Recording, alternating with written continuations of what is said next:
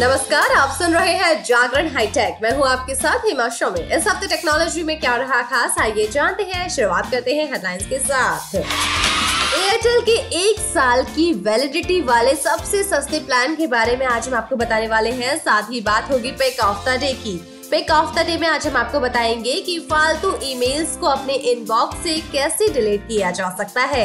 लेकिन अभी नज़र डालते हैं आज की बाकी की टेक्नोलॉजी की खबरों पर। चार सौ उनहत्तर रूपए में शुरू हुई टेलीग्राम की प्रीमियम सर्विस जी हाँ टेलीग्राम ने अपने पेड सब्सक्रिप्शन टेलीग्राम प्रीमियम को रोल आउट करना शुरू कर दिया है। ये एक ऐसी सर्विस है जो यूज़र्स के लिए एडिशनल फीचर्स पेश करती है। प्रीमियम सर्विस लेने वाले यूज़र्स को फोर जीबी तक फ़ाइल अपलोड, तेज डाउनलोड और वॉइस मैसेज को टेक्स्ट में कन्वर्ट करने की कैपेसिटी मिलती है।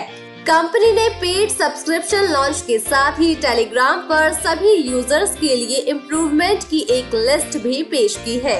आपको बता दें कि भारत में टेलीग्राम प्रीमियम सर्विस आईफोन पर चार सौ में महीने में उपलब्ध होगी और एंड्रॉइड पर प्रीमियम सब्सक्रिप्शन के प्राइस का ऐलान किया जाना अभी बाकी है। Realme Q5X हुआ लॉन्च Realme ने चीन में अपना नया स्मार्टफ़ोन Realme Q5X को लॉन्च कर दिया है। कंपनी ने इसे एक बजट फ़ोन के रूप में पेश किया है। इसकी कीमत नौ सौ निन्यानवे युआन यानी कि करीब ग्यारह हज़ार सात सौ रूपए होगी। स्नैपचैट यूज़र्स पर लगेगा चार्ज जी हाँ स्नैपचैट एक नई पेड सर्विस पर काम कर रही है। इसका नाम स्नैपचैट प्लस है। जल्द ही कुछ नए फीचर्स के लिए आपको पैसे चुकाने पड़ सकते हैं। स्नैपचैट के पेड सब्सक्रिप्शन से यूज़र्स को ऐप पर अनाउंस होने वाले फीचर्स के साथ दूसरी चीज़ों तक अर्ली एक्सेस मिलेगा। आपको बता दें कि स्नैपचैट प्लस के लिए एक महीने के सब्सक्रिप्शन की कीमत चार दशमलव पाँच नौ यूरो यानी कि करीब तीन सौ सत्तर रूपए होने की उम्मीद है। साथ ही एक साल का सब्सक्रिप्शन प्लान पैंतालीस दशमलव नौ नौ यूरो यानी कि करीब तीन हज़ार सात सौ रूपए प्राइस टैग के साथ आ सकता है। चलिए बात करते हैं एयरटेल के प्लान के बारे में। एयरटेल देश की सबसे बड़ी टेलीकॉम कंपनीज़ में से एक है कंपनी के प्रीपेड रिचार्ज पोर्टफोलियो में कई प्लान्स मौजूद हैं। एक महीने से लेकर एक साल की वैलिडिटी वाले प्लान आपको एयरटेल ऑफ़र करता है। अगर आप एक लॉन्ग टर्म प्लान की तलाश में हैं, तो आज आपको एयरटेल के सबसे अफोर्डेबल लॉन्ग टर्म प्लान के बारे में हम आपको बताएँगे। एयरटेल के इस प्रीपेड रिचार्ज प्लान में यूज़र्स को तीन सौ पैंसठ दिनों की वैलिडिटी मिलती है। इसकी कीमत एक हज़ार सात सौ निन्यानवे रूपए है। एयरटेल का ये प्लान एक साल की वैलिडिटी के साथ आता है। यानी कि एक बार रिचार्ज करने के बाद आपको एक साल तक रिचार्ज करने की कोई ज़रूरत नहीं है।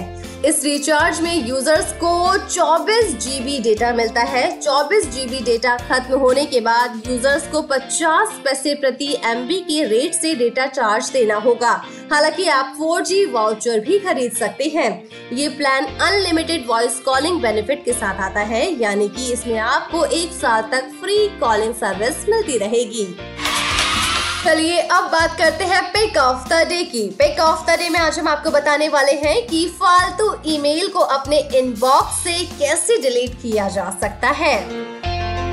रोज़ाना हमारे इनबॉक्स में ढेरों ऐसे ईमेल्स आते हैं जो हमारे किसी काम के नहीं रहते हैं। ये फालतू ईमेल बेवजह हमारे जीमेल स्टोरेज को भर देते हैं। इन जीमेल को एक एक करके छाटना फिर डिलीट करना, ओहो, सच में बड़ा ही सिरदर्द है।